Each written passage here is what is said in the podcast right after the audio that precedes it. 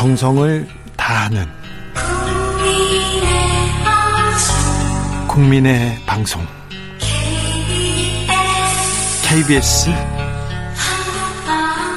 주진우 라이브. 그냥 그렇다고요.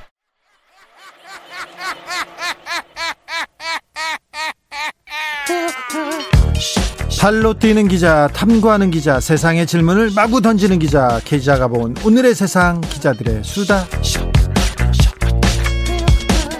라이브 기자실을 찾은 오늘의 기자는 KBS 김비치라 기자입니다. 안녕하세요. 네, 안녕하세요. 바쁘죠? 국감이 시작됐습니다. 네, 국감 시작되고 상임위가 워낙 여러 개다 보니까 사실 기자인 저로서도 어떤 네. 이슈부터 들여다봐야 될지 몰라가지고 괜히 월, 바빠요. 근데 국감 시작되기 전부터 좀 의원들이 연락이 오잖아요. 맞아요. 내가 우리가 뭐 하고 있으니까 이거 같이 하자. 맞아요, 이렇게 맞아요. 그 래서 정치인과 기자의 콜라보레이션 됩니다. 그런데 어, 이번에는 뭐 계속 추미애 그리고 어, 공무원 피격 사건 이렇게 지금 화제가 되는 것 같습니다. 다른 문제는 없고요. 그 저 이건 궁금해서 물어보는데 북한 조성길 대리대사 들어왔다는 얘기 네. 이건 또 굉장히 그 외교적인 문제이기도 하고 또 인도적인 문제이기도 해요. 딸이 지금 북에 남아 있기 때문에 맞아요. 근데 이거 어디서 먼저 나왔어요?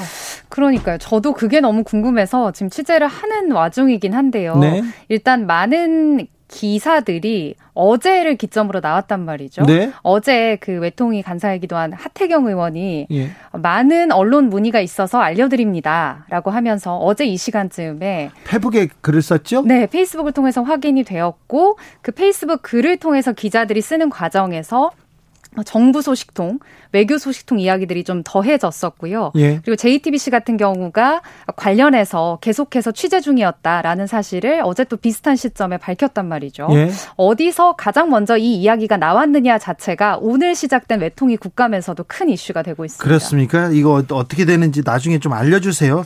일단은 하태경 의원 발로 이렇게 얘기가 되고 다른 언론에서도 취재를 하고 있었군요. 네, 하태경 의원이 오늘 추가적으로 쓴 메시지를 보면 JTBC를 네. 비롯한 여러 언론들이 계속해서 문의가 있어서 확인을 했다라고 하는데 어, 확인을 해준 것을 놓고도 또 논란이 빚어지고 있죠. 저도요 취재할 때 음, 이런 비슷한 걸 취재한 경우가 있었어요. 국정원이 북한에 누구를 데리고 있다. 누구와 어디에서 만났다. 이런 거.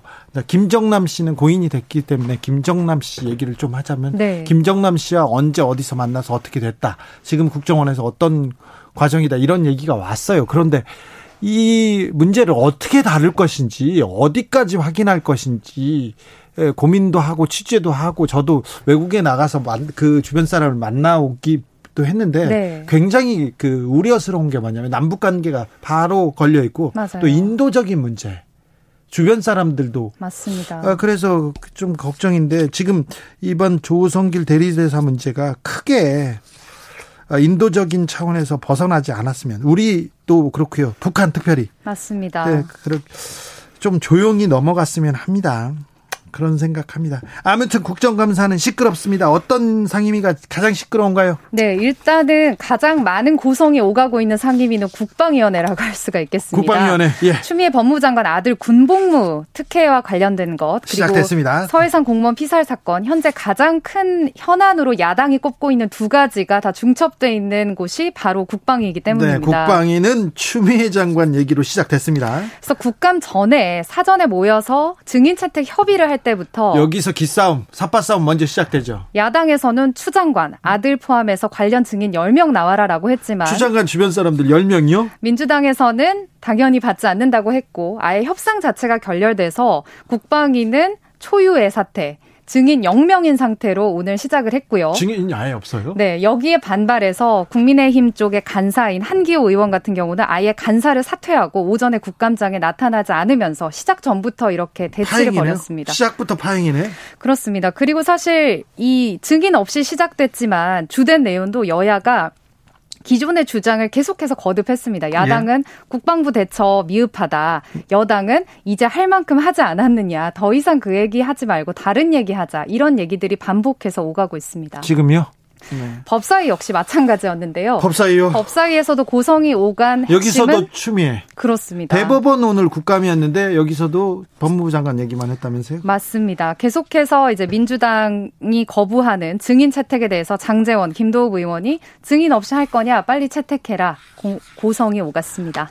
추미애 장관 얘기로 계속해서 국감까지 끌고 가는 것이 국민의힘한테 도움이 될 건지 민주당한테는 어떻게 어, 그 영향을 미칠지 좀 봐야 되겠어요. 국민들은 이 부분에 대해서 어떻게 판단하는지 이것도 지켜보죠. 그런데 국방위 법사위에서는 추미애 장관 얘기가 화두로 오를 줄 알았어. 그런데 보건복지위에서는 왜 추미애 장관 얘기가 나왔어요? 그렇죠. 사실 보건복지위의 이 복지 이슈, 예. 코로나나 관련된 추경이나 여러 문제들이 나오지 않을까 했는데요. 이번에는 코로나 방역이 가장 큰 화두기 때문에 보건복지부에서 코로나 그리고 또 우리 K 방역에 대해서 몇 가지 얘기가 나오지 않을까 그렇게 저희는 기대했는데요. 복지위에서 이슈가 되는 게 바로 이 추미애 장관 아들을 수술한 의사가 예, 의사. 증인 채택이 됐는데 의사. 불출석을 했다라는 네. 사유로 또 이제 야당에선 기자회견을 했습니다. 네. 사실 이 아들을 수술한 의사의 경우에는 다른 목적, 사실은 상급 종합병원의 환자 관리 실태를 확인하겠다라는 목적으로 여야가 합의하에 증인을 불렀는데 이번에는 그 증인이 나오지 않겠다라고 불출석 사유서를 제출했거든요. 증인이 안 나올 수도 있어요. 그러면 어떻게 되나요? 그러자 이 주호영 국민의힘 원내대표가 소속 의원들과 함께 기자회견을 열어서 아니 증언을 거부할 수 있는 있지만 출석을 안 하는 것은 안 된다. 동행 명령서를 발부해서 만약에 안 나오면 국회 모욕죄로 고발해야 한다라고까지 얘기했는데요. 네. 실제 불출석 해보신 네. 경험으로서는 이런 사안으로 넘어갈 수도 있는 건가요? 그렇죠. 동행 명령서를 발부하면요. 발부했는데 안 가지 않습니까? 그러면은 벌금을 한 2, 300만 원 내야 됩니다. 아, 저번에 얘기해 주셨던 네. 그 벌금이 이때 적용되는 거군요. 네, 그렇기 때문에 두 번째 부르면 가게는 가기는 가는데 좀 어, 의사로서 여기 와서 뭐 할 만한 얘기가 아닌가 보다 이렇게 판단할 수도 있고 뭘 바쁠 수도 있어요. 네, 야당에서 공세를 하는 것은 아니 증인으로 불렀는데 채택이 됐는데 안 오는 것은 어, 여당과 장관의 입김이 작용한 것 아니냐라는 이름으로 공세를 하고 있는 겁니다. 아무튼 주호영 대표가 직접 이렇게 원내대표가 직접 나가서 이 기자회견을 열 정도도 되니까 또 여기서 물러서지 않겠다 얘기 보건복지부에서도 추미애 국감 하겠다 이렇게 생각하는 거와 봅니다. 자 여기 추미애 장관 얘기도 아니고 추미애 장관 아들 얘기죠. 아들의 병역 비리가 아니라 그 군대 아니죠. 휴가 연장 얘기입니다. 그러니까 그렇죠. 좀 멀죠. 그런데 또 여기서도 또 외교부 장관 문제가 아니라 외교부 장관의 남편 문제로 또 논란이 큽니다. 여기서도 이 국감에서도 또 한반 한바탕 했죠. 네, 오늘 이제 외통위 국감이 시작됐기 때문에 강경화 장관이 출석을 했는데 네. 당연히 야당 의원들의 공세가 예상이 됐습니다. 일단 이제 일단 사과는 했더라고요. 네, 강 장관이 선제적으로 네. 국민께서 이렇게 외부 활동 자제하시는데 제 남편이 해외 출국을 했고 의원들이 많이 질타를 할 것인데 성실하게 답변 드리겠다라고 했습니다. 네. 그리고 실제로 이제 질의가 진행되는 도중에 이태규 의원이 남편이 오래전에 계획을 했는데 이거 만료했어야 아니냐라고 국감 도중에 이슈를 꺼냈는데 여기에 대해서 강 장관이 뭐라고 답했을 것 같으신가요? 뭐 송구하다고 했나요? 제가 말린다고 말려질 사람이 아닙니다라고 굉장히 깔끔하게 답을 했는데 여기에 여야 의원들이 일동 이렇게 웃음을 보이는 네. 모습도 연출이 됐어요. 네. 솔직한 대답은 맞는 것 같은데. 사실 이제 강 장관 같은 경우는 오늘 처음 사과를 한 게 아니지 않습니까? 예. 남편 해외 출국 관련해서는 세 번 사과를 했고 도중에도 재차 코로나 와중에 가서 송구하다라고 강 장관이 먼저 얘기를 하는 모습을 보이니까 생각보다 오늘 외통위 국감에서 이 남편 문제는 방금 말씀드린 게 거의 현재까지는 전부라고 할 수 있을 정도로 크게 공세로 이어지진 않았습니다. 아, 그래요? 네. 그 말이 남편 말린다고 될 일도 아니다. 생각해보니 그렇기도 하네요. 그래서 아마 이 말 속에서 진심이 느껴져서 더큰 네. 공방으로 가지 않았나라고 저도 생각을 하게 되는 상황이었습니다. 네. 그래서 외통위 국감에서는 오히려 방금 얘기 나눴던 어제서야 공개됐던 조성길 전 북한 대사 대리의 망명 문제, 를 놓고서 계속 네. 다뤄졌습니다. 야당에서는 아니 이 시점에 국감 시작하기 이 시점에 정부가 흘린 것은 국면 전환용이 아니냐라는 공세를 펼쳤고요.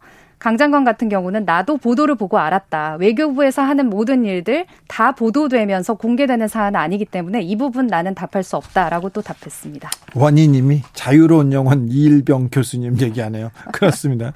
아, 사라님, 우리 남편도 애기예요. 큰아들 키우는 중이에요. 그런 생각 많이 할 거예요.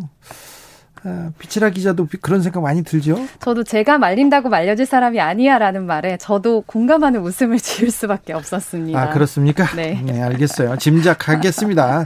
자, 국감 시작하면서 여야 모두 정책 말고 우리 진짜 정책 대결 하겠다, 정책 국감 하겠다 이렇게 얘기했는데 첫날부터 좀 정책 대결 하고 있습니까? 정책 국감 하고 있어요? 이 단어가 유행어처럼 계속 양당에서 너희가 정쟁 국감하고 우리가 정책 국감하고 있다 우기는 용도로 쓰이고 있을 정도입니다. 네. 사실 여야 모두 정책 국감하겠다. 그리고 여당에서는 21대 국회 일하는 국회로 만들겠다고 공언을 했는데 결국 지금 증인 채택과 증인 채택을 하게 되면 정쟁으로 흐른다는 여당에 맞서고 정회와 산회를 반복하는 모습들이 첫날부터 반복이 됐거든요. 그러게요. 앞으로 20일 동안 과연 정책에 대해서 어느 정도 점검할 수 있을지는 미지수가 되고 있습니다. 근데 국감 시절마다 그래도 야당이 몇 가지 이렇게 정책 이 잘못됐다. 이번 그 정책 방향이 뭐가 잘못됐다. 이런 거 콕콕 집어가지고 굉장히 그렇죠. 정부 공무원들을 아프게 했었는데 아직 이런 모습이 보이지 않아요. 사실 어, 어떤 문제에 집중하느냐의 문제이겠죠. 여러 네. 문제들이 산재돼 있지만 지금의 야당 같은 경우는 지금 현직 장관 가족과 관련된 의혹들 그리고 서해상 공무원 피살 사건을 놓아줄 기미를 보이지 않고 있습니다. 네. 8373님이 국회 모욕죄요? 그런 제도 있나요? 입법부라고 별 쓸데없는 걸 다 만들어놨네요. 국민 모욕죄 좀 만들어 주십시오. 그러면 국민모욕죄 만들면요 국회의원들 많이 잡혀가서 안 될 것 같습니다. 어려울 것 같습니다. 8672님 정책 대결하라고 할 의원들이 아닙니다. 네. 아닙니다. 좀 그래도 좀좀 좀 우리는 정책 대결하라고 계속해서 네. 소리쳐서 기대를 하고 싶습니다. 보자고요. 좀 어, 국민의힘하고 국민의당하고 연대 시작했어요. 이번 연대는 좀 심상치 않아 보입니다. 네, 사실 당 이름부터 비슷해서. 아, 그러니까요. 자, 형제, 형제당, 자매당 같아요. 맞습니다. 그 자매당의 어떤 시동을 거는 모습을 보이는지 네. 어제 국민의당의 권은희 원내대표가 국감의 정책 주요 과제를 발표하면서 국민의힘과 정책을 연대를 했고 그 뜻을 같이 하기 때문에 이런 부분들 공개한다라고 하면서 먼저 선제적으로 이야기를 꺼냈습니다. 정책 연대를 했고 이미 아 정책 과제를 발표하면서 이미 그 얘기를 네. 했다고요. 아, 네. 그리고 첫 번째 과제로는 한국형 기본소득 얘기를 꺼내면서 청년 기본소득제를 하자. 만 19세 34세까지 청년들에게 기본소득 주는 내용들을 만들자라고 했는데 사실 이 기본소득을 첫 번째 과제로 꺼낸 것은 국민의힘의 김종인, 김종인 비대위원장의 네. 그 정강정책 1호와 뜻을 같이 한다고도 해석을 해볼 수가 있거든요. 네. 그래서 일단 그 부분이 좀 눈길이 갔고 뭐 탈원전, 성범죄 처벌 간화 같은 주요 과제도 국민의힘의 정강 정책에 있는 내용들이 굉장히 유사하게 어제 발표가 됨으로써 정책적으로 저희가 방금 얘기했던 정책에 대한 얘기들에서 두 당이 뜻을 같이 하고 있다는 것을 일단 보여줬습니다. 국감을 두 당이 같이 치르겠다는 얘기도 하고요. 정책도 같이 내겠다고 이렇게 생각 해야 됩니까? 이제 두 당이 한 몸처럼 움직인다고 이렇게 해석해도 됩니까? 국민의당에서는 어제 그렇게 얘기를 했는데 국민의 힘에서는 우린 아직 거기까지는 아닌데 라는 아하, 반응입니다. 그러게요. 일단 이종배 정책위 의장이 공개적으로 정책 연대 논의를 했긴 했는데 주장이 달라서 검토 중이고 권은희 원내대표가 한 얘기는 일방적인 주장이다 이렇게 일축을 해버렸습니다. 오 그래요? 그러니까 국민의힘 입장에서는 사실 내부에서는 어, 세석밖에 없는 국민의당과 네. 합당을 했을 때 또는 정책적인 연대를 했을 때 우리가 무엇을 얻을 수 있겠느냐라는 목소리가 나오고 있는 게 사실이라는 그런 분위기를 읽을 수가 있었습니다. 어, 그래도 음, 그 전에도 좀 입을 맞춰 왔어요.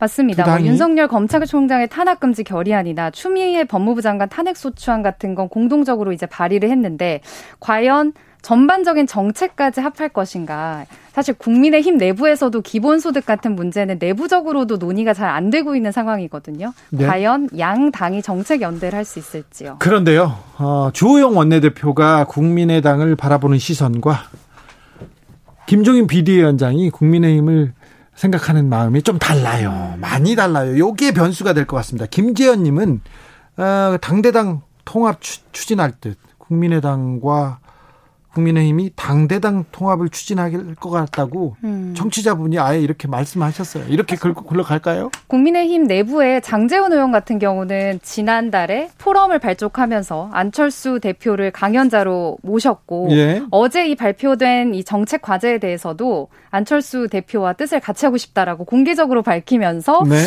어, 서 이제 세석밖에 없지만 이 안철수 대표의 무게를 크게 생각하는 국민의힘 내부 의원들이 슬슬 움직임을 보이고 있다라고도 해석해 볼 수가 있을 것 같거든요. 네. 근데 안철수 대표가 또 재밌는 걸 하나 그 실험을 하고 있는 게 오늘 철가방이라는 앱을 공개를 했는데요. 철가방이요? 이게 정책을 주문하면 정책이 완성되는 모습까지 보여준다는 어떤 공유 정당의 실험이라고 하는데 제가 볼 때는 이제 의석수를 좀 극복하고서 안철수 대표 개인도 존재감을 나타내는 방식으로 정책적인 이런 어떤 새로운 이슈들을 던져보려는 시도들이 발동이 걸린 것 같습니다. 네. 아무튼 안철수 대표가 가지고 있는 힘과 일과 능력에 비해서 지금 기사가 너무 많이 나오는 것 같아요. 우리도 너무 얘기를 많이 한 것 같습니다. 박성수님께서 이 지구상 모든 남편 배우자는 마나님 말을 왜 잘 안 들을까요? 이 얘기를 하면서 이일병 전 교수의 영혼을 탓할 수는 없으나 코로나 바이러스가 손가락질을 하게 만드네요. 아, 네, 그렇습니다. 기자들의 수다 지금까지 KBS 김미철아 기자였습니다. 감사합니다. 고맙습니다. 라디오 정보센터 다녀올게요. 조진주 씨. 정치 피로, 사건 사고로 인한 피로, 고달픈 일상에서 오는 피로. 오늘 시사하셨습니까? 경험해 보세요. 들은 날과 안 들은 날의 차이. 여러분의 피로를 날려줄 저녁 한 끼 시사 추진우 라이브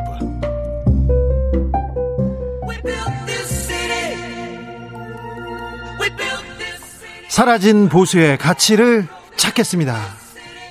진짜 보수로 거듭나겠습니다. 그러기 위해서 무너진 보수를 근본부터 재건하겠습니다. 대한민국 보수 재건 프로젝트 보수합시다. 진짜 보수 원조 보수 진짜 보수당 진보당 대표 국민의힘 중앙위원회 의장 김성태 대표님 안녕하세요. 예 안녕하세요 김성태입니다. 김성태 의원님은 아내 말 잘 듣는지 물어봐 주세요. 그러는데 말 잘 듣습니까?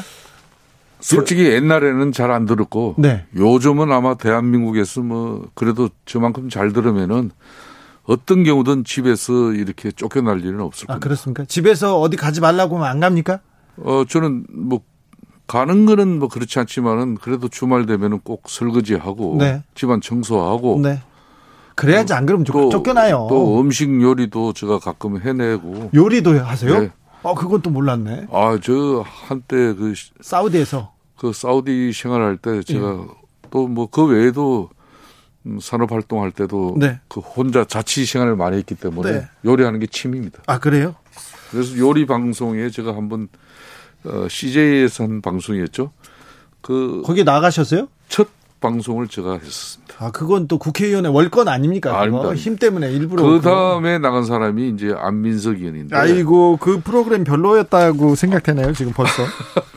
자, 국민의힘이 다시 여의도로 돌아왔습니다. 의장님 가서 현판식 참여하셨죠? 예, 예, 예. 어, 어떻게 뭐, 이사 온 기분이. 며칠 전에 현판식은. 네. 어, 여의도 당사의 햄판식 의미만 가지고 아직 그 입주 그런 임차인하고 계약 기간이 종료되지 않아서 네. 어, 실질적인 당의 핵심 사무처 기능은 전혀 이전하지를 못했습니다. 그래도 딱 현판 딱 걸고 그러면 네, 소통 공간만 한 척만 저희들이 확보를 했습니다. 자, 소, 자 현판 걸으니까 또 마음 자세가 그렇습니다. 지금 한 2000, 어, 2000년대 초부터 천막 당사를 시작해 가지고 예. 어, 그동안 뭐 한 15, 16년 동안 어, 우리 당사 없이 그냥 월세만 전전하다가 예. 어, 비록 빚을 냈지만은 네. 은행권 뭐 이렇게 금융기관에 대출을 많이 받았지만은 400억 막 예, 가까이 된다고 그래요. 아유 비싸더라고요. 돈 많아요 국민의힘이요? 아유 그러니까 다 대출이니까. 네. 뭐그 박대출 의원이 좀 힘좀 썼습니까? 아, 저, 저 죄송합니다. 그, 그러니까 뭐 그 입주한 그 임차 보증금이나 또 월세를 받아가지고 네.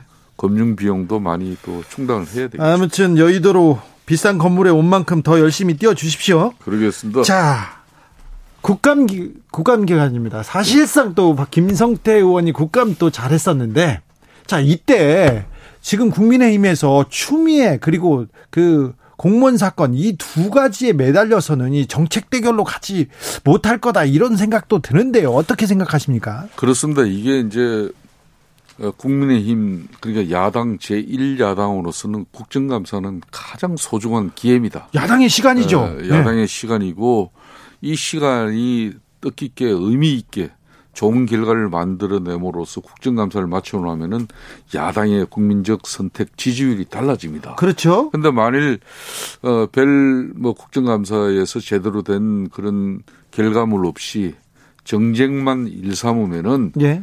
어, 결국 여야 공이 지지율이 떨어지는데 그 손해는 야당이 더 크죠. 예. 그렇기 때문에 어떤 한 사안에서 집중하기보다 새로 이제 열정과 열의를 가지고 21대 국회에 진입한 초선 의원들이 지금 국민의힘 같은 경우도 거의 절반이 넘지 않습니까? 네. 60% 가까이 되는데 이 초선 의원들이 파이팅이 전 상임위에서 이루어질 수 있도록 원내 지도부는 잘 그 잘, 잘 조정하고 지시하고 그래야죠. 예, 감독하고요. 그, 그, 역할이 이루어질 수 있도록 상당히 그 그냥 풀어줘야 되는 겁니다. 네. 근데 오늘 국방위, 외통위, 보건복지위에서 다 추미애 얘기만 하고요. 그 다음에 저기 추미애 장관 아들 얘기만 하고, 그 다음에 저기 외교부 장관 남편 얘기만 하고 별다른 정책은 안 나왔어요. 뭐 첫날일 정도 오늘 시작한 첫날이지 않습니까? 네, 네. 첫날 정도는 야당이 또 뭐 대통령의 뭐 실기라든지 네. 또 어, 집권당 민주당 인사들의 주요 인사들의 문제가 있다면 그걸 문제 제기함으로써 이제 국정감사에 신호탄을 쏘올리는 거죠. 아, 앞으로 그런데 계속해서 네. 추미애나 뭐 또 다른 문제 가지고 뭐 집중시켜 가지고 민생 해난이라든지 또 실질적으로 우리 국민들이 뭐 이런 취소받던 부동산 문제라든지 네. 이런 여러 가지 사회적 해난들에 대해서 제대로 짚어내지 못하면 그런 또 야당 몫으로 그 책임이 돌아오죠. 자, 김성태 의장께서 자, 그러면 어떤 쪽으로 국감을 좀 진행해야 된다. 어떤 현안들로 이슈를 만들어야 된다. 이런 야, 야당의 공격 포인트 몇 가지 좀 짚어 주십시오. 아무래도 국민들은 먹고 사는 문제예요. 그렇죠. 먹고 제일 사는 중요하죠. 문제고 또 내 집을 갖길 희망하는 그 소망에 정부와 주택 공급 정책이 잘못됐다든지 또 그런 집값을 안정시킬 대책이 어, 제대로 서 있지 않은 가운데 네. 임시 방편식으로 23번, 4번씩이나 주택 대책 냈는데 그런 데서 정확한 문제점을 또 찾아가지고 그렇죠. 또 대안을 제시하는 이런 게 중요하죠. 예. 또 이제 코로나 19 방역과 함께 지금 사실상 이 노동의 질이 달라지고 있어요. 예. 이제 플랫폼 노동이 되고 있고 앞으로 산업 구조도 이제 4차 산업으로 이렇게 이전하면은 어, 노동의 이제 형태도 많이 변화된 가운데 또 노동의 이동도 많아져요. 뭐 그런 측면에서 어, 좀 대안도 제시하고 지금 현재 어, 플랫폼 노동에 또 무슨 문제점이 있는지 이걸 지적할 수 있어야 되겠죠. 노동계 출신 노동 전문가 김성태 의원 공부 많이 하셨네요. 플랫폼 노동. 아, 참 사실상 좀 듣기 쉬운 말은 아닌데 김종인 비대위원장도 노동법 개정 카드 꺼내 들었습니다. 예. 근데 이 내용에 대해서 미, 민노총도 그렇고 한국노총도 반발하고 있습니다. 너무 쉬운 해고되는 거 아닌가? 요 생각합니다. 그 참 국회 정치권의 개근이 있습니다. 예. 국회는 민심을 보고 가고 예. 또 대통령 역사를 보고 간다는 말이 있어요. 그 말은 이제 국회의원들은 시작하자마자 다음 선거를 의식합니다. 그렇죠. 그래서 민심에 주로 반하는 행동을 잘 안 해요. 그냥 네, 네. 민심대로 따라가려고 그러고. 그렇죠. 민심을 쫓아가는 입장이에요. 예, 예. 근데 이제 보통 대통령은 임기 5년 뭐 한정돼 있지 않습니까? 예. 지금 현재 헌법상으로는 연임도 되지 않고 그렇기 때문에 대통령은 저항이 있더라도 어 개혁을 임기 중에 역사적 역사적 역사에 남기둘 수 있도록 예. 뭐 최선을 다하죠. 가령 음. 문재인 대통령 같은 경우는 지금 공수처 이런 걸 이제 뭐 역사에 남기려고 지금 상당히 몸부림치고 있지 않습니까? 예. 근데 우리 이번에 이번에 김종인 위원장이 사실상 이거는 문재인 대통령이 좀 꺼내 들고 노동계 카드는 어, 어, 네. 꺼내 들어야 될 더군다나 이거는 절대 야당이 먼저 꺼내들 상은 아니에요. 그렇죠. 원래는 집권당 또 현직 대통령이 보통 노동, 금융, 공공, 교육 개혁을 부르짖죠. 예. 이건데 이제 우리 김종인 위원장은 이제 오직 답답하면은 앞으로 산업, 4차 산업으로 이제 산업 구조도 바뀌어지고 또 코로나 19로 또 플랫폼 노동으로 노동의 질도 바꿔지고 근로 시간도 달라지고 이런 엄청난 변화가 있는데 정부는 아무런 그런 대책이 나오질 않고 있으니까 아, 특히 지난번 공정경제 3법 같은 경우는 어, 우리 당내 의원들 상당한 반발이 있었음에도 네. 불구하고 네. 이거는 가야 될 길이다 했지 않습니까? 예, 예. 이거는 가면서 또 아울러 노동개혁을 또 이야기한 거죠. 예. 노동계 출신인 저로서는 네. 어떻게 보세요? 좀 상당히 아쉬운 부분이 있죠. 예. 이는 분명히 현직 대통령과 집권당이 예? 아까 좀 전에 드린 그 엄청난 변화의 물결에 선도적인 좀 선제적인 역할을 할 수 있는 입장을 내야 되는데 그걸 안 낸다고 해가지고 야당에서 먼저 이래버리면 아니 지금 방향이 잘못됐으니까 지금 안 내고 있는 거 아닙니까? 이거 민주당에서 이거 부정적인 입장 바로 냈습니다. 이거 아니다. 노동법 개정해야 되는데 이건 네. 이 방향은 틀렸다 이렇게 얘기하는 것 같습니다. 그러니까 노동법 개정은 필요한데 네. 쉽게 말하면 문재인 정권에서 총대 맬 일은 없을 것이라는 그 메시지를 민주당은 너무나 정확하게 해버렸어요. 네. 이낙연 또 당 대표까지. 네. 자, 그런 방면에 이제 김종인 위원장은 실질적으로 경제를 많이 공부한 사람 입장이고 앞으로 경제를 걱정해서 그런 이야기를 한 것이죠. 네. 이제 독일 3인당의 그 슈레더 총리 같은 경우도 2000년대 초에 그 헤르츠법이라는 강력한 노동계획 법안을 들고 결국은 그 엄청난 저항 속에서 그걸 이뤄냄으로써 네. 그 다음 스레더 정권은 그걸로 끝납니다. 그렇지만은 아, 네. 다음에 어, 독일 경제 같은 경우는 실업률 10% 시대에서 4%로 뚝 떨어지죠. 김성태 대표님 준비를 많이 해오신 것 같습니다. 안민석 의원하고는 좀 질이 다릅니다. 아 그래요? 네.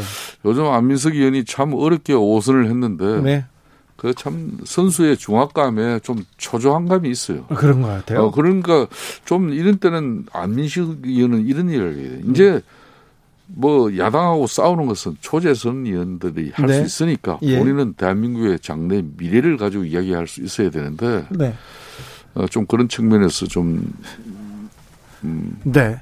한 걸음 더 들어가 보겠습니다. 김성태 네. 대표님. 네. 자, 사실상 노동계에서 이렇게 잔뼈가 굵었고요. 그리고 네. 그 노동계 실물 경제 네. 계속 보고 와 있었지 않습니까? 네. 김종인 비대위원장은 경제민주화의 뭐, 뭐 정석 이렇게 하면서 경제학자로서 경제 전문가로서 이렇게 뭐 많은 이야기를 하는데 사실 김성태 대표님이 김종인 위원장보다 이 실물 경제에 대한 더 시견이 더 높, 높은 거 아닙니까?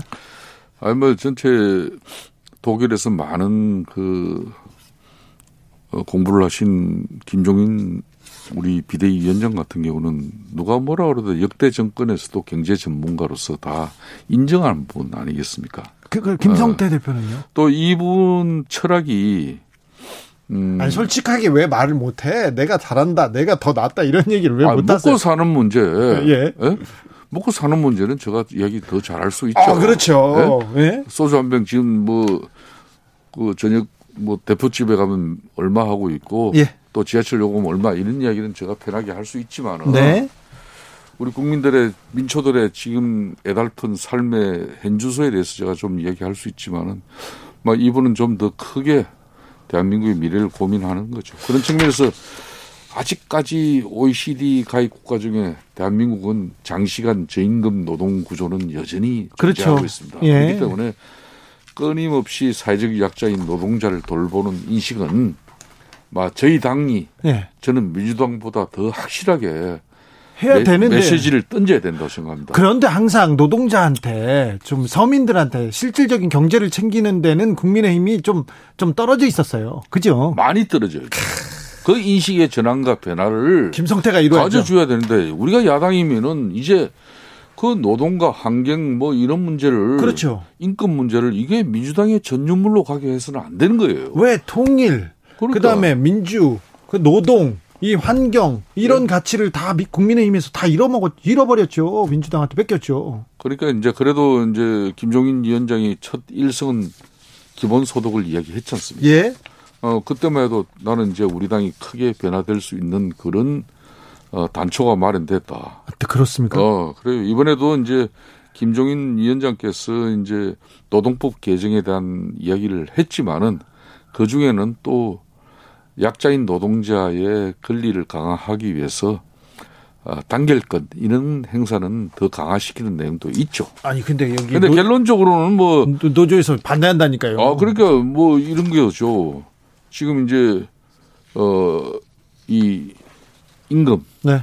또 근로 시간, 또 해고의 유연성, 막 이런 부분이 결국은 어, 노동법 개정의 핵심들이니까 당연히 네. 노동계 입장으로서는 아픈 이야기를 하신 거죠. 속보로 문자가 문자가 속보로 도착했습니다. 네. 김성태 의원님께 사실상으로 삼행시 가겠습니다. 사실상으로 자 일러 불러 주십시오. 사 사실상 불출마하시고 건강이 더 좋아 보십니다.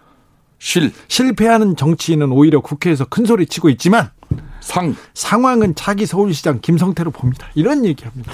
참 그분 괜찮으신 분이네. 괜찮은가요? 괜찮은가요? 아 이분의 예언이 어떻게 되는지 지켜보겠습니다. 지금까지 보수합시다의 원조 보수 김성태 의장이었습니다. 감사합니다. 예, 감사합니다. 수고하십시오. 교 통정보센터 다녀오겠습니다. 정현정 씨. 테이크아웃 시사 나왔습니다. 오늘도 하나 챙겨가세요. 주진우 라이브.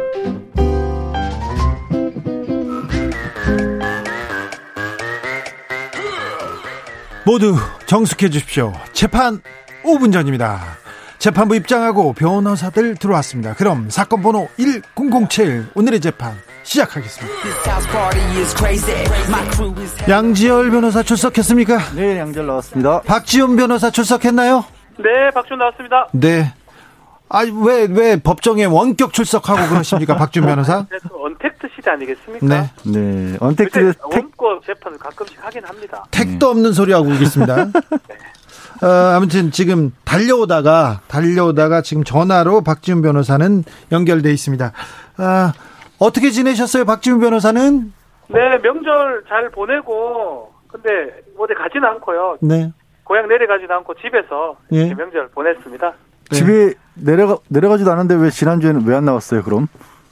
아, 뭐또또 그래서 명절이니까 뭐, 또 알겠습니다. 근데 좀 그래서요. 재판 태도가 좀 불성실합니다. 이런 식으로 하면 판결에 좋은 영향 못 미칩니다. 아유, 아닙니다, 아닙니다, 아닙니다. 네. 예. 자세 똑, 이유가 있었습니다. 예. 자세 똑바로 하고 계세요. 알겠습니다. 자, 예. 정부가 낙태 관련 개정안 입법 예고했습니다. 그런데 임신 초기인 14주까지 낙태만 허용하겠다. 이 입법 예고 후폭풍 거셉니다. 어떻게 보셨어요? 글쎄요. 일단 지금 정부안 자체 이제 혹시 아직 잘 모르시는 분들 같은 경우는 세 단계를 나눈 겁니다. 네. 그러니까 말씀하신 것처럼 14주까지는 사실상 허용을 했고요. 특별한 예. 사유 없이 그냥 가능하고 전면 허용이라고 예. 볼수 있습니다. 24주 14주를 넘어서 24주까지 사이에는 현행 모자 보건법에 있는 것 같이 원치 않는 임신 거기에 더해서 이제 사회 경제적인 이유를 덧붙였기 때문에 상담을 국가가 허용하는 기관에서 받게 되면 24주까지도 사실상 가능해졌습니다. 그러니까 네. 24주를 넘는 경우에만 기존의 형법에 의한 낙태죄에서 처벌이 된 건데 저는 결국 이게 타협안이라고 봐요. 네. 어, 정말 많은 생각들이 있으실 텐데 이런 식으로 타협을 한 것이다라고 봅니다. 정부가. 네. 박진 변호사. 예. 사실은 헌법재판소의 취지가 뭐 이렇게 하라는 건 아니거든요. 낙태죄를 비범죄하라는 취지도 분명히 있는데 네. 반쪽짜리라고 생각이 들 겁니다. 아마 낙태죄를 유지하기 원하는 사람이나 또 낙태죄가 또 없어져야 된다는 사람이나 똑같을 것 같아요. 그래서 지금 저도 양재열 변호사님 말씀처럼 어떤 정답을 낸 게 아니고 이쪽 저쪽한테 어느 정도 덜 욕을 얻어먹기 위한 절충안을 낸 것이 아닌가 예. 그런 생각이 듭니다. 낙태법은 낙태법 개정하는 시대착오적 법안이라고 지금 여성계 그리고 법조계에서 이렇게 어, 반응이 뜨거운데요. 어, 또 다른 얘기 하는 분들도 있습니까? 글쎄 뭐 이게 결국에는 뭐 문제는 이런 겁니다. 과연 여성의 자기 결정권의 범위 내에만 둘 것인가? 예. 그러면 이제 태아의 경우에는 생명이 있는 존재가 아니냐. 여기서 이제 갈등이 생긴 거거든요. 그래서 앞서 말씀드린 제가 타협안이라고 하는 안도 어떻게 나온 거냐면 아, 결국 아, 14주까지라면 그러니까 자기 존재가 스스로 있는 생명이라고 보기는 아직은 좀 무리다 라는 거고요. 14주를 넘어섰을 경우에는 어느 정도 인식이 있는 상황이라고 보고 24주까지 넘어졌을 경우에는 어, 어머니의 몸을 떠나서도 완전히 생존 가능한 독립된 개체라고 보는 겁니다. 네. 그렇게 봤기 때문에 이제 14주 이내는 자유롭게 여성의 결정권에만 따르도록 이렇게 타협을 한 것인데 네. 그럼에도 불구하고 이제 형법으로 계속 처벌을 해야 되느냐 이거에 관해서는 여러 가지 얘기들이 그러니까 이 기본적인 어떤 취지 자체가 지난번 그러니까 1년 넘게 낙태죄 없이도 잘 살아왔는데 네. 결국 다시 되돌려 놓은 게 아니냐는 반발이 있는 거죠. 그렇죠. 낙태죄가 형법에 그대로 유지는 되는 겁니다. 유지는 되고 일정 14주, 24주, 24주까지는 무슨 상담이나 이것을 통해서 가능하다. 그러니까 결국은 이 낙태죄에 대한 헌법재판소의 그 결정을 반만 따른 상황이 되는 거고 아마 이것에 대해서 전면적으로 폐지라고 모자보건법을 좀 개정하는 게 필요한데 그 부분에서 반대하는 사람이 많은 것 같습니다. 다른 나라 상황은 어떤가요? 다른 나라들 이거는요 사실 근데 다른 나라에서도 허용하고 있는 것들이 꽤 있어요. 그러니까 예. 미국이 대표적으로 최초로 이제 로 대 웨이드라는 그런 판례를 통해서 이걸 허용을 하기 시작했는데 그때 나온 게 이제 12주 3개월을 기준으로 했던 겁니다. 그래서 지금 미국 같은 경우 대부분의 주에서 3개월까지 가능하고 예. 다음 3개월부터는 우리처럼 좀 모자보건법처럼 제한적인 그런 어 제한을 두고 있고요. 다른 많은 나라들이 상황은 조금 달라요. 어느 때 할 수 있는지 허용하는 사양은 다르지만 대개 뭐 16주, 18주 이런 식으로 기한을 정해서 두고 있는 그러니까 다른 나라들도 절충안을 만들고 있는 거예요. 다른 나라도 거의 비슷하네요. 우리나라 안과. 그리고 이게 시끄러울 수밖에 없다라는 게 뭐냐면 지금 트럼프 대통령이 새로 신임 어, 지명한 네, 대법관 후보 배럿 후보 같은 경우 공공연하게 낙태죄 다시 처벌해야 된다고 얘기를 해요. 네, 네. 그럴 정도로 생각이 다를 수밖에 없는 이거 논란이 사안입니다. 진짜 큰 사안입니다. 박지훈 변호사. 예, 그렇게 뭐 그런 부분 있지만 그래도 저는 기본적으로는 이 형법에서는 좀 빼앗았어야 되지 않을까. 그 부분에 대해서 여성계나 많은 부분에 많은 분들이 좀 비판하는 상황이라고 생각이 듭니다. 네. 음, 최윤선 님이 낙태가 불법이 되면 산모들이 죽는다고 사회학 교수들에게 들었어요. 이 이야기 예수님 다시 오실 때까지 끝나지 않을 이슈입니다. 그렇습니다. 종교 종교인들 다 나올 거예요. 또 가, 가톨릭에서 특별히 이 문제에 대해서 생명의 문제이기 때문에 다 들고 일어날 문제고 그렇습니다. 일단 어, 우리도 약간 진일보한 안을 냈는데 좀 협 뭐라고 해야 되나 어느 정도 협의했다 이렇게 봐야 되나요? 절충 아니죠? 네, 절충 아니죠. 절충 아니죠. 예. 어, 또 지켜보겠습니다. 개천절 집회 막기 위해서 차벽 세웠습니다. 경찰이. 그런데 이게 헌법 재판소에서 이미 위헌 결정 내린 거 아닌가. 과잉 대응이다. 아니다. 코로나를 막기 위한 불가피한 조치였다. 이런 입장이 다시 좀 충돌하고 있습니다. 두 분께서는 어떻게 보십니까? 이게 이런 어떤 사회적으로 쟁점이 되는 사안에 있어서 뭐그늘 쉽게 하는 얘기가 그런 거예요. 아, 과거에 뭐 예를 들어서 노무현 전 대통령 노제를 지내기 위해서 그때 당시에 이 사람들이 많이 모이는 걸 막기 위해서 경찰이 이 차벽을 설치했고 네, 서울시청 주변에 차벽을 설치했죠. 네, 그거 헌법재판소에서 그런 식으로 하면 안 된다고 하지 않았느냐라고 예? 하면서 왜 근데 이번엔 세우느냐라고 하고 이게 국민들의 뭐 정치적 표현의 자유를 제한한 거다 이런 식으로 얘기를 꺼내는데 제가 이제 말씀드렸다시피 사회적 논쟁거리가 있을 때 과거 사례를 들고 나올 때는 중요한 게 기본적 사실이 비슷하거나 같은 걸로 볼 수 있어야 되는 거예요. 전제가 비슷해야죠. 이게 너무 다른 걸 들고 나와서 그때 위헌이라고 그랬는데 왜 이번에 하느냐 이런 식의 비율을 들고 있단 말이에요. 맞습니다. 예. 완전히 기간도 달랐었고요, 목적도 달랐었고요. 무엇보다 이번에 개천절 집회를 두고 이뭐 정치적 표현의 자유를 얘기하는데 코로나 19 이전에 이번 정부에서 청와대 앞에서 천막을 쳐놓고 있어도 안 막았습니다. 예. 그거를 생각해 주 다른 사람도 아니고 사랑제일교회 그 정광호 씨 얼마나 오래 있었어요 청와대 네, 앞에서. 예. 그 앞에서 예 돈도 많이 모았습니다. 그렇죠. 이게 산성이라고 계속 표현하잖아요. 예. 명박 산성. 산, 산성을 표현하고 차벽이라는 공통점, 겉모습은 비슷하죠. 그걸 갖고 이제 모든 것이 이게 예전에는 위헌이면 이것도 지금도 위헌 아니냐, 잘못된 거 아니냐, 이렇게 논리 전개하는데 이게 아닙니다.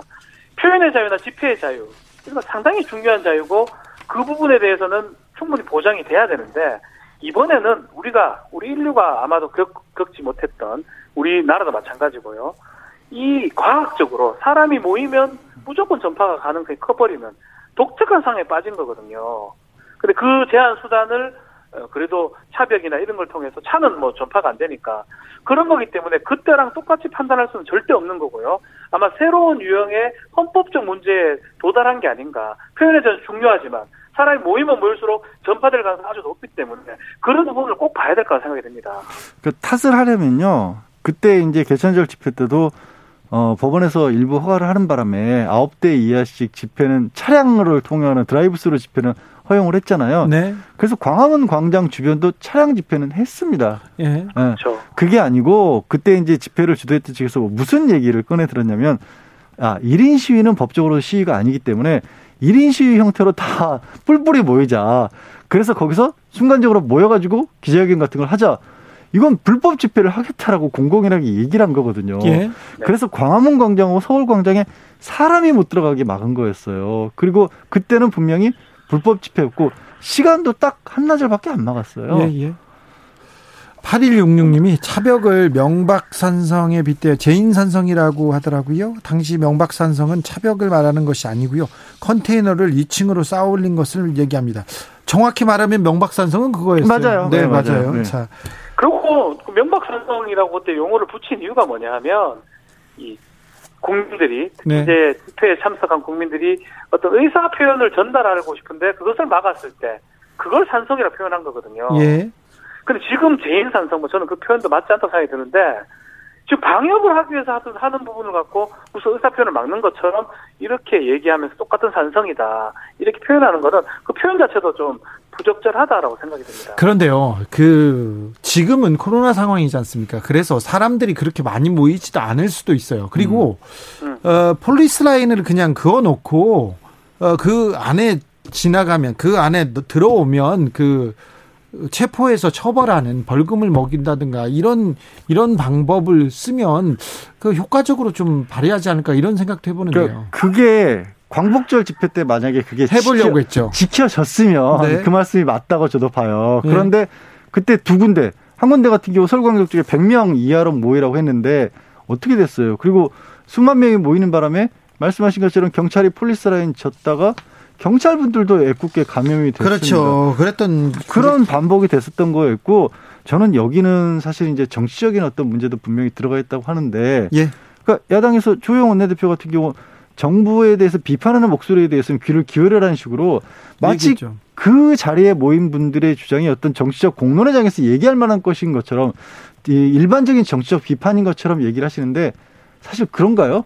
저는 그분들이 가서 무슨 얘기를 하고 있는지 차라리 야권에서 토론회를 만들든지 해서 아 이분들이 이런 얘기를 하고 싶어서 이렇게 코로나 시국에도 이 모여서 이렇게 하고 싶합니다라는 걸 공식적으로 전달했으면 좋겠어요. 차라리 그렇죠. 왜냐하면 그 자리에 모인 분들 하는 얘기는요 그런 수준이 아니었잖아요. 아시다시피. 네. 그렇죠. 그러니까 그런 부분들이 우리가 지금 어택트 얘기를 하는데 정말 정말로 필요하다 그러면 무슨 뭐 비디오라든지 그런 어떤 온라인 같은 것들을 통해서도 가능한 부분이거든요.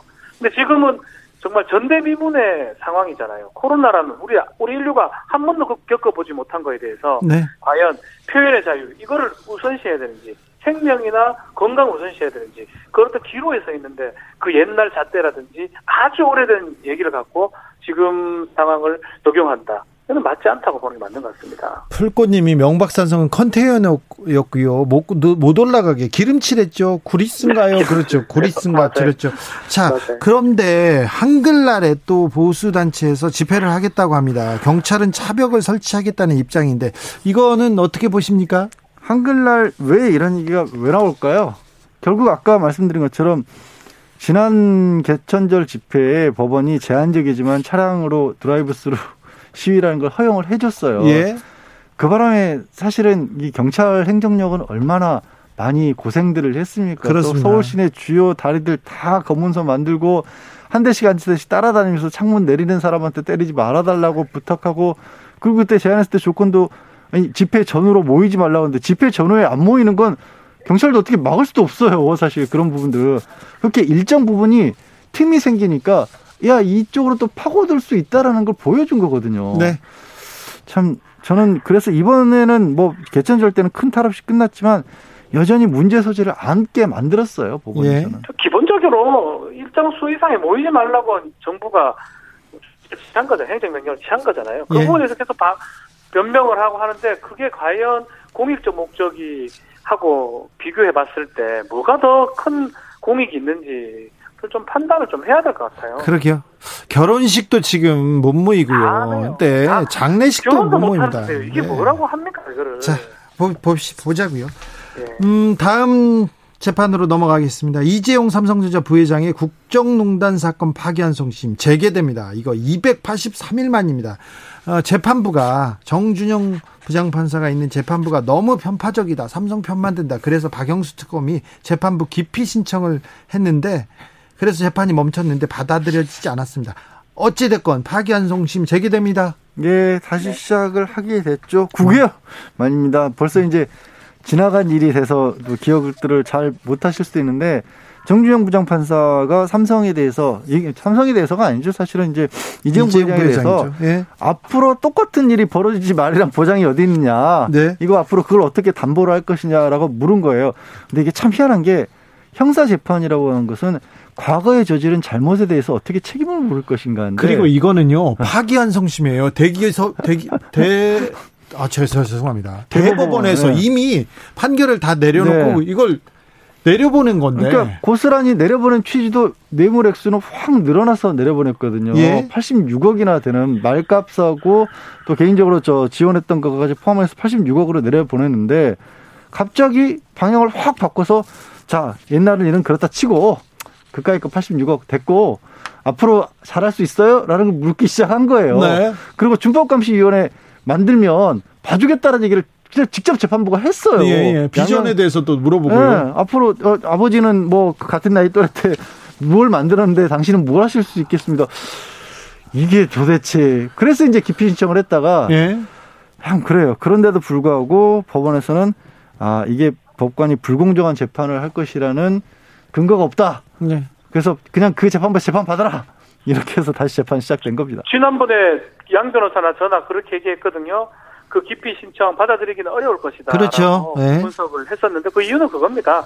지금 말했던 내용도 있고 두 번째로는 또 다르게 다른 재판부 재판하게 되면 상당히 더 길어질 수밖에 없는 상황이기 예, 예. 때문에 대법원에서 그걸 컨트롤하거나 하기는 좀 부담스럽지 않을까 생각이 들고 그렇지만 이제 새롭게 열리긴 하는데 아마 저는 연내에 마무리 가능성도 있을 것 같아요. 병합만 안 되면. 근데 문제는 이제 새롭게 또 기소된 사건이 있기 때문에 네. 이걸 어떻게 조율하느냐 이것을 우리가 좀 봐야 될 것 같습니다. 그런데 그럼 연내에 정준영 부장판사가 판결을 내린다? 이건 삼성 측 이재용 부회장이 굉장히 원하는 시나리오 같은데 그런 그럴 경우 뇌물 액수가 커졌습니다. 근데 집행유예가 가능할까요? 집행유예를 주려고 그 요청을 한 거라고 봐야 됩니다.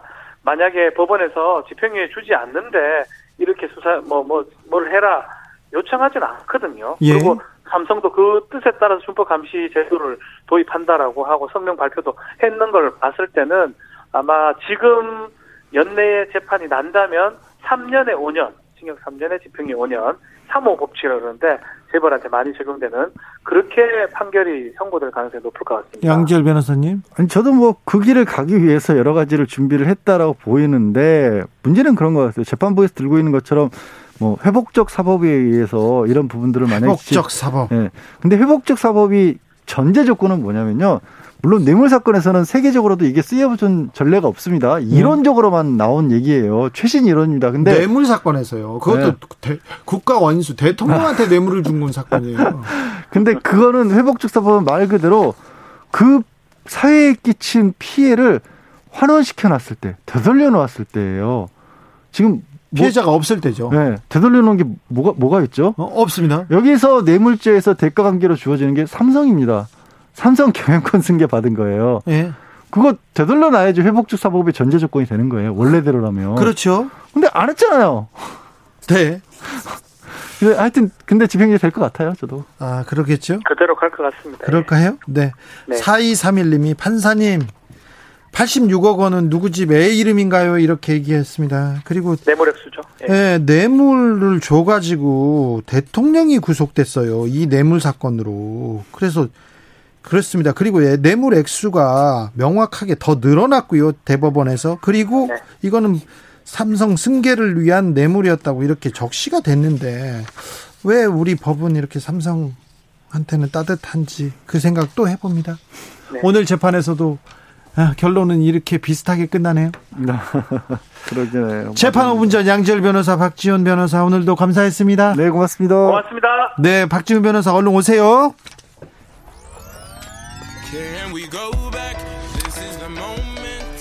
맥클로 and 라이스 루 죄송합니다. Macklemore and Ryan Lewis의 Can Hold Us 들으면서 주진우 라이브 마무리하겠습니다.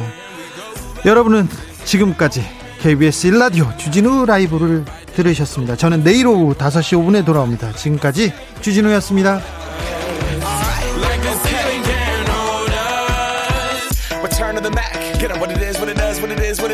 Looking for a better way to get up out of bed instead of getting on the internet and checking a new hit. Me get up, first shot, come strut walking.